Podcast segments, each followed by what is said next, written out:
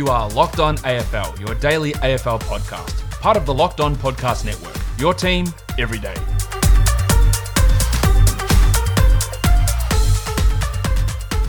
Welcome to Locked On AFL. I'm your host, Kane Pittman. Particularly with a pathetic effort from Pitt. I mean, it, it was the most disgraceful display I've ever seen from a big fella. And that's pretty hard on an individual, but he's going to have to live with that. And alongside me, as always, is Josh Lloyd. Lloyd is Lloyd. Lloyd to Lloyd. Lloyd. Lloyd. Lloyd. Kane, if you were suspended from this podcast for drug use, I definitely would not have a, co- a clause in your contract saying that you couldn't be dropped in the future. Yeah, that, that's that would seem like a, a pretty wise move. I, I do wonder what the, the podcast would sound like if that was the case. We might, uh, we, we who knows? We might lose a few listeners. We might uh, gain a few listeners. Who would know? I, I, I don't think I'm going to be going down that path. Though. I'll say that. Yeah, well, let's let's hope not. We're, we're I know that we're not conducting drug tests here, so I think we're going to be all right in that area. But uh, you know, conspiracy theories rife uh, with the the turmoil at Essendon. We're going to talk a little bit more about Essendon later in the show. But Kane, we can't start this show anywhere else apart from what we saw on the weekend. Now, semi-final week in the AFL historically has led to some uh, some lopsided contests. I hope I talked about this last week. I'm pretty sure I did. That saying that we get that hype of the team winning versus the team losing, and then we we conflate that with like maybe these teams are going to be competitive. They weren't. The uh, the two games, the better team won uh, pretty comfortably. That is something that yeah, over the history of the finals tends to happen, and we saw that in. Uh, in a pretty uh, dominant display from both Richmond and Geelong over the weekend. We'll start with Richmond uh, and St Kilda, which is the closer of the two games. Do you think how we've talked back kicking all year how how shit it is, and St Kilda's benefited. They benefited last week from the Bulldogs kicking poorly. They benefited in wins over Port Adelaide from them kicking unbelievably, and it bit them in the ass here because they just could not convert shots at goal. Do you think that that actually was yeah, could it have made them at least a chance to win if they had a converted at a higher rate, or that was maybe just putting a little bit of a, a ribbon on or an excuse for a, a, a poor performance? Yeah, I, I, don't know. I mean, the the big thing with goal kicking and you know, we've we've spoke about it all season. Everyone that, that covers the game has spoke about it all season. But the reason for St Kilda's great accuracy, as we've spoken about, is the fact that they get easy shots on goal and they get those shots from within 25 meters. And you'll notice watching the game on Friday night, and this is why it was such a key for St Kilda. They just didn't get those shots. They didn't get those easy attempts. So certainly, you know, six goals 13 isn't the accuracy that they were after. But I, I do also look down the other end and look at Tom Lynch, who missed a bunch of easy ones as well. I think he finished two goals, five uh, for the game, and may have even had uh, another shot not not register a score. So I, I, think it went both ways in this one. I, I, don't think it was one of those contests that you look and say it was an evenly matched game. Like for instance, the the Geelong Port Adelaide game the week earlier. I, I think I, I looked at that and I said, okay, this game both teams dominated for stretches. I think the accuracy was clearly the big difference, and, and it really came back to bite Geelong. I didn't really feel that way watching this game with St Kilda, but above all else, I just felt really bad for the Saints. I mean, we know that the three outs that they had, uh, they just looked overmatched. They looked overmatched from the start, and it started in the middle. And losing Paddy Ryder was just, eh, I mean, it, it was a it was a blow for the Saints, they, and they couldn't overcome that. Yeah, exactly. That was always going to be tough for them, um, and it doesn't help when you're missing those goals. And Max King kicked uh, kicked three behinds in this one. Yeah. Didn't have the same sort of impact the other week before. Took, still took some marks, but that was the concern we had: is what would happen in the midfield there, and would that Saints midfield be able to step up? Jack Steele responded uh, after a down week last week, um, but it wasn't. Yeah, Bradley Hill wasn't able to, to step up. Um, they Zak Jones didn't really take his game to the next level, which they needed to do, and it was you know, from the outset you just went, "Oh, Richmond's the better team here." That's how we came in feeling it in the first quarter. We said, "Well, this is," you and if it wasn't for that goal that St Kilda would have kicked literally on the siren, um, hmm. that uh, yeah, it would have looked a, a, little bit uglier there in uh, in that first quarter, and it, it appeared over pretty quickly. Uh, yeah, uh, I like that you said they kicked the goal on the siren, um, and not about three seconds after when the siren should have been, because uh, that was unbelievable that that goal uh, went ahead and they were able to get that one. But yeah, I still had some hopes that the Saints were able to get back into it. And I, will say this: I mean, outside of the barrage in the first quarter, St Kilda certainly held their own. I mean, this wasn't a, a complete domination, but again, the centre clearance is 15 to 5 in favour of the Tigers. We spoke about the, the loss of, of Paddy Ryder, but it was too easy out of the middle. And you spoke about Seb Ross had 25 touches and Steele as well. But I just thought the way that the Tigers were able to walk the ball from the centre circle really hurt them because around the stoppage clearances, the Saints 21 to 14, they were able to set up a little bit better, get some more numbers around the ball. But yeah, difficult ask for Rowan Marshall. Hasn't been playing in the in the centre as much as he has in the past, certainly through this season. So I thought that the Tigers actually they got a bit of luck in the first quarter, didn't they? With the uh, with some of the bounces they got, and, and it just helped them get that momentum. And sometimes you need a little bit of luck, but there was a couple of goals, one to Bolton, and oh, yeah. there was another there was another one that just just got a really really lucky bounce. I think it was uh, McIntosh actually, and, and, they just got lucky bounces and they went through for goals, and it, and it was kind of it, it felt like an early killer blow to the Saints just for them mentally if those had gone through and they had been behind and St Kilda are still in the game and they're probably only a goal or two behind at quarter time and feel like they're back in it. So it was just it was just tough. It was tough. They needed to get off to a quick start here because we knew the Tigers were, were going to come out breathing fire and wanting to obviously get back to the prelim, and the Saints had to withstand that and it just felt like they were overwhelmed a little bit. Yeah, so they did have all the luck. Well, not all the luck, because they got that goal on, on the hmm. siren, mm. but yeah, that why that Shai Bolton bounce, he kicked three goals out of just eleven touches, a pretty good return from him. But then also that uh, the faked touched goal that they kicked that you know went on replay, and then of course we had arc controversy once again of a ball. Is it touch? Is it not?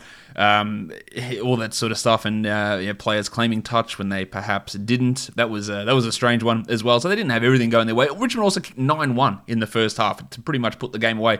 The second half, both teams kicked three goals seven. So they hmm. had equal scoring shots. They were equally shithouse in terms of converting those scoring shots. But the opportunities were there. But when Richmond's yeah, pulling away and leading by five goals at half time, and, and, they are Richmond, and we know that they can put that pressure on you, it is going to be hard to come back from that. And some of that was some of those lucky uh, incidences early on, but that's not taking anything away from Richmond because they were always you know, were in the box seat to win. They showed that they were the team that was uh, the team to beat early on. They went out, they did what they needed to do. Yeah, big games from from Dusty looked pretty good. Bachar Houli off, off half back. Yeah, the return of guys like Edwards over the last couple of weeks, he was massive in this game as well. Prest is still working his way back in, and really they, they had control for, for most of it, and it never really felt like St Kilda was like yeah pushing or, or charging and like oh if they get a couple here they're in business. I never really felt that in this game.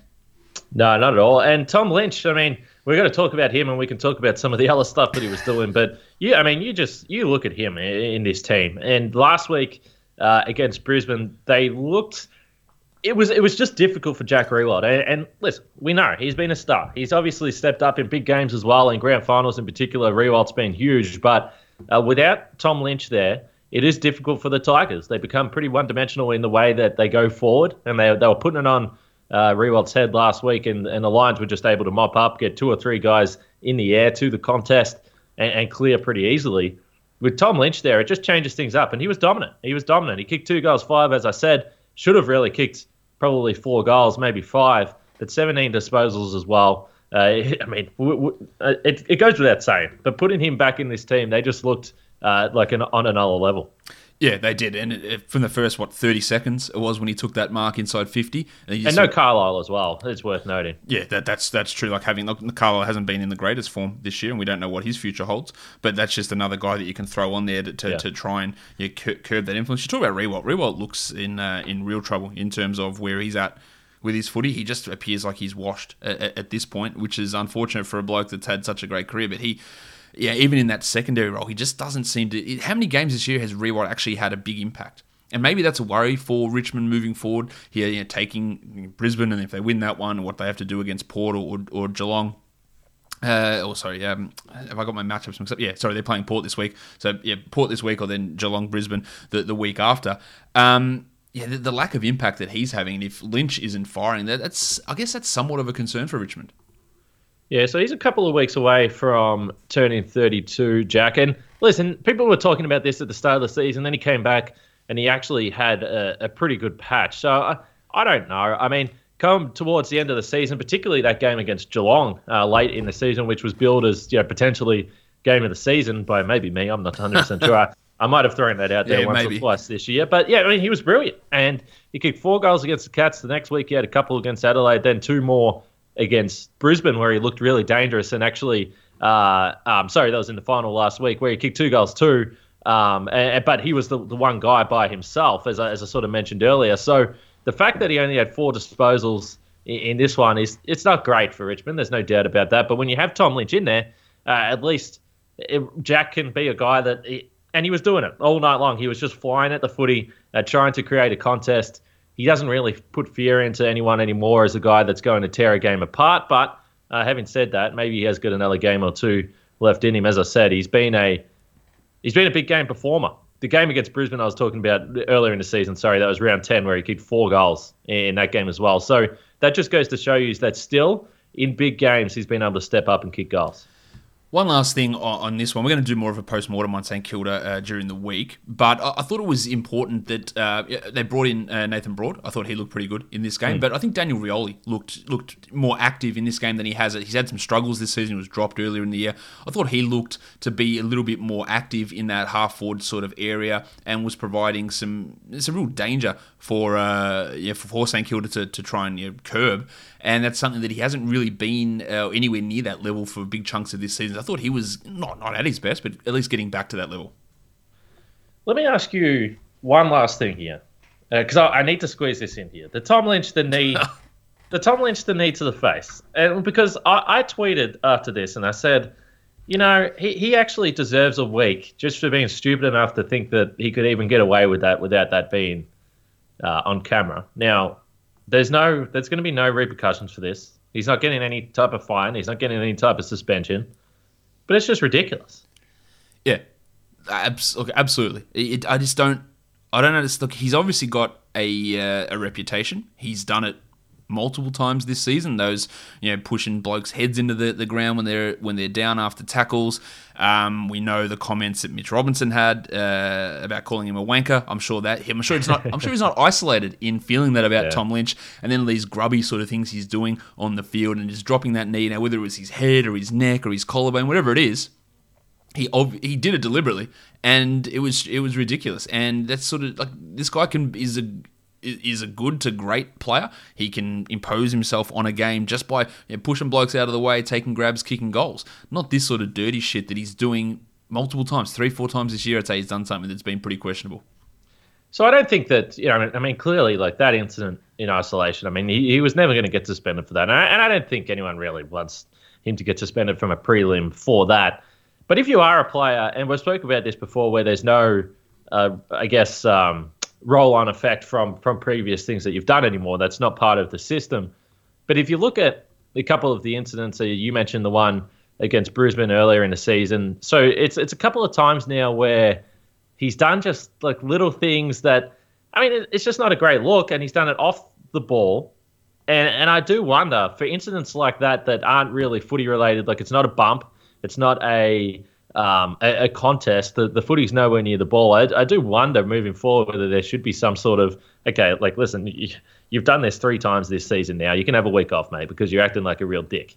Yeah, I, I don't know why the I, I don't think necessarily record should carry over. Yeah, from yeah. four years ago, but from the same season, if you're getting cited multiple times, then surely there's something there's something in that because the idea of fines is to you know provide a monetary disincentive to do these things.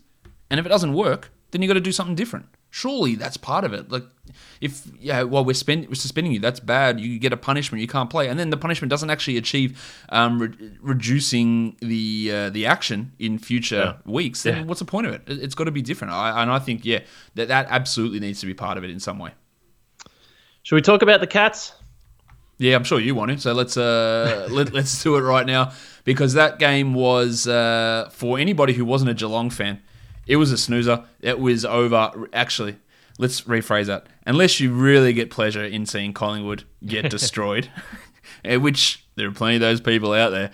Uh, it wasn't it wasn't the most exciting match from a competitive standpoint. This game was over real early as Geelong just uh, put the foot down, as good teams will often do in this second week of the finals, and they made Collingwood look absolutely second rate. And all those concerns we've had with Collingwood, where are they going to get goals from? They were they were massively uh, in the forefront in this game, and then that much vaunted defense couldn't do anything to stop Geelong. No, I mean, we've people have used the, the phrase training run before this honestly, for a semi final, was as close to a training run as you could get. I mean, it was completely bruise free. The Cats, they really dominated the game from start to finish. You spoke about the first quarter where Collingwood actually had a little bit of the footy and they had some opportunities. Certainly, the drop mark to Darcy Cameron stands out Oh, as one wow, that they could have, you know, I mean, that, that could have been an early shot on goal. And, and they maybe would have been able to to sort of get up a little bit because they just looked flat right from the start. And even the one goal, I mean, they kicked one goal through uh, the three quarters, and, and it came from a, a pretty miraculous piece of play from Jamie Elliott, a really, really great crumb in a stoppage situation. And this really has been the problem for Collingwood all year. And I've spoke about it. I said the only way that Collingwood can beat the top teams in the league is if they get a little bit of brilliance from someone, whether it's DeGoey. Uh, last week we saw Mihocek with that freak goal that was running, and then DeGoey followed it up with the stoppage goal. It just felt that way all year. Collingwood against the best teams needed miraculous uh, ways to score, and and it, and it just didn't happen. And it always felt like they were going to fall short, but I did not expect them to fall short in this manner. They had two scoring shots in three quarters. Yeah, they piled on yeah four goals in the in the four, uh, final quarter, but one goal in the first quarter, no score in the second, and one point in the in the third. Yeah, both of those scoring shots by Jamie Elliott. The discrepancy in disposals is actually phenomenal. I, Yeah. it feels it feels like it's an error. It's two hundred to three hundred and fifty eight. That is, uh, it's un- 134 marks to 46. I don't know how this, it feels like one team played a full game, the other team played a half. Like, those numbers are unbelievable. 200 disposals. I, I, I know this year, obviously, there's been some some lower numbers because of the shorter quarters, but I, I don't know. I haven't. I've checked never this. seen a team with 200 disposals this year. I, I can't. I've, I've looked at pretty much the numbers from every game. Uh, maybe I'm missing. I cannot remember a, a team having 200 disposals. They averaged 315 on the season, Collingwood, so minus 115 disposals from their average on the season. It was ridiculous. And we know that the way the Cats play, so the fact that the Cats had 350 disposals is is not crazy. I mean, it's certainly above their average, but we know that they'll go with the uh, uncontested marks. That's the way they like to play. And I've actually said this all season long with Geelong. My concern for them coming into the finals is how they respond when they're under extreme pressure. And whether or not this was the, a, a super sharp Cats team, and I think there's been a lot of attention drawn to the fact that Collingwood played in Perth last week. They came into this game. Maybe they were a little bit flat because they used all their tickets last week. I think that that's certainly part of the story. But I think the, the other part of the story is a Cats team that came in ready to rebound from last week. Again, a game that I don't think they played too bad in. Uh, and I think it was kind of overblown uh, the fact that the Cats lost against, hey, the, the team that finished on top of the ladder, a really good Port Adelaide team. So I think it was a bit of both. It was the perfect storm for the Cats to do this. But again, if you don't put pressure on Geelong, they're just going to absolutely pick you to pick you apart. And then they did, and they did it. I mean, those mark numbers that you mentioned to be almost plus 100 in marks is just absolutely insane. The Cats controlled the footy. They were able to move the ball around and, and then attack when they needed to. And it, it, it was a clinic. It was a clinic. And um, not only that, but tackles were even. How how does Yeah. that how does that happen? That, that just no shows pressure. that just shows that yeah, there was Geelong just was doing whatever they wanted to. Everything was uncontested. They could just get the ball and move it around at will. Um, Geelong was great. I don't think this is any indication for us to go, well, look at Geelong, they are absolutely on fire here. Yeah, Brisbane, watch out, because we maybe fall into that same trap of this uh, yeah, team that beat a team that was clearly inferior to them in, in Collingwood. And now there's that transfer over to against Brisbane because it's what's in your, your memory, man. Geelong killed them. I don't think this is like, wow, Geelong absolutely unstoppable in this game. I think we have to just almost you know, rule out a lot of what we saw as being something that is translatable through to next week and then perhaps the week after because that that level of uncompetitiveness and uh, it feels like I'm shitting on Collingwood and I am a little bit because that was poor but that's just not something that you're going to get in these upcoming one or two more games that Geelong is going to play so how much we take out of that I don't really know No, it's going to be impossible for Brisbane to apply that little pressure. It's just it would be impossible. Like it was, it was honestly pathetic, and and they didn't even. And the thing was, once they went down, they basically just gave up, and you could see that they just they basically stopped trying. Whether or not um, that was a, a conscious decision or it's just the, the all the air sort of got sucked out of them um, in this game. Because my concern coming in as a, as a Geelong fan was, well, if Collingwood get a few goals early, they're going to be up and about, and they just didn't get the opportunity to. The one thing I'll say about Geelong, and we've seen it through the season. So this isn't the first time that we've seen the Cats and the way they play completely destroy like pretty good teams. And Collingwood, you know, you could question where they finished on the ladder, but they are a finals team. They won by 68 points, but they beat Port by 10 goals. They've beaten St Kilda by 10 goals, and even Brisbane. Uh, you brought it up a couple of times in that game where uh, the Cats were down by 20 points in the second quarter and still uh, won that game by uh, 35 points, I think it was in the end, and kicked uh, 10 or 11 goals straight in that game. So they've shown an ability to do this against really good opposition all season long, uh, put score on and put it on quickly. Yeah, they, they have, um, and that's uh, something that's yeah, super important to, to watch. This this Brisbane game coming up for Geelong is going to be really exciting. We'll, we'll, talk about that later on. But they they looked in real trouble in that Brisbane game early on in the season. Lachie Neale and Dane Zorko were putting so much pressure on, and then Paddy Dangerfield said, "Nah, look, we're we're, we're going to take mm. over this game," and then blew it apart after Brisbane missed a whole heap of chances. So yeah, Brisbane's going to have some bad memories from that game. Geelong's going to have a lot of confidence, bringing confidence from this one as well. It's going to be a, a really exciting preliminary uh, final coming up between yeah, these teams that were all in that top four for majority of the season. And we sort of looked at them along with West Coast, which you know, in hindsight probably wasn't the right move to think they were the best four teams uh, in the league. That's uh, it's panned out that way the Collingwood loss and the fact that you mentioned how it feels like they almost gave up, it's very similar to the way that they played against West Coast earlier in the season, yeah. when they just went down and went, "Oh, well, that's it, we're done, we're putting the cue in the rack," and they uh, they got smashed after that one. It had a very, and that hasn't happened very much this season for teams sort of just giving it away and just you know stopping performing. And the two times that really you know strike in my mind are, are these two Collingwood performances, which is you know, something that you know, maybe Collingwood has to address, and they've got some big decisions to make coming up in the off season which we'll talk a little bit uh, about in a second. Is there anything more that we need to take away from this uh, Geelong and Collingwood game? Because, again, after the first half, uh, not much to really look at, I don't think. No, I mean, the only couple of things I would mention here obviously, Dangerfield, everyone's spoken about it. He went forward, had a huge impact. I thought his ability, honestly, just to split packs made, it, made the difference. He's so uh, ferocious in his attack, both in, in the air and on the ground. That's why he's such a difference maker. But again, this is the problem for Geelong I, wouldn't expect the dominance out of the midfield against Brisbane this week, and, and that's why it's a luxury to be able to play Dangerfield up forward. And the Cats are generally winning games when he's able to do that because uh, they can actually take him out of the midfield. And the one last one I would make was, was selection because we didn't get to speak about this uh, because the teams came out late. Uh, Ratugolea, I, I, thought was a chance to come into the game. The Cats held firm with Rhys Stanley in the ruck and Mark Blicavs backing him up, certainly around the ground. Blicavs was huge again in this game. But Sam Simpson came in for Atkins, who I thought Atkins played pretty well against Port Adelaide.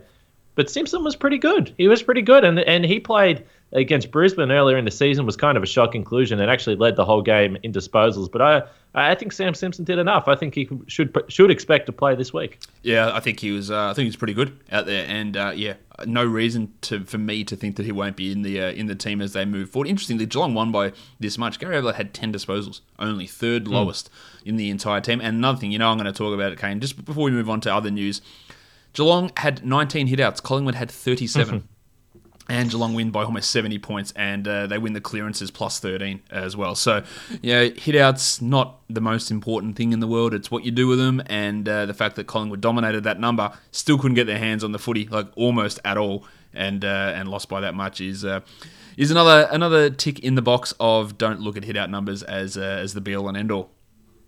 Shout out to Collingwood for winning something on the night. That's uh, that's great. All right, so should we look at some news now um, across the AFL? We're going to get these little bits and pieces of news coming through over the over the weeks. Um, news from Essendon, good news this time with uh, Andy McGrath signing on for two more years. Also, just as we started uh, started recording, we knew this one was going to come at some point, but Orazio Fantasia has requested a trade back to South Australia, looking like it'll be Adelaide. You know those uh, those bad teams never getting anyone to go to them. Uh, Fantasia looking to, to go to the Crows here. So that was always on the cards. There could be more departures coming, but the good news is, is McGrath signing on, who was yeah, probably close to their best player along with Ridley this year. Yeah, yeah, he was impressive. Uh, a couple of monster games, particularly with the Bombers.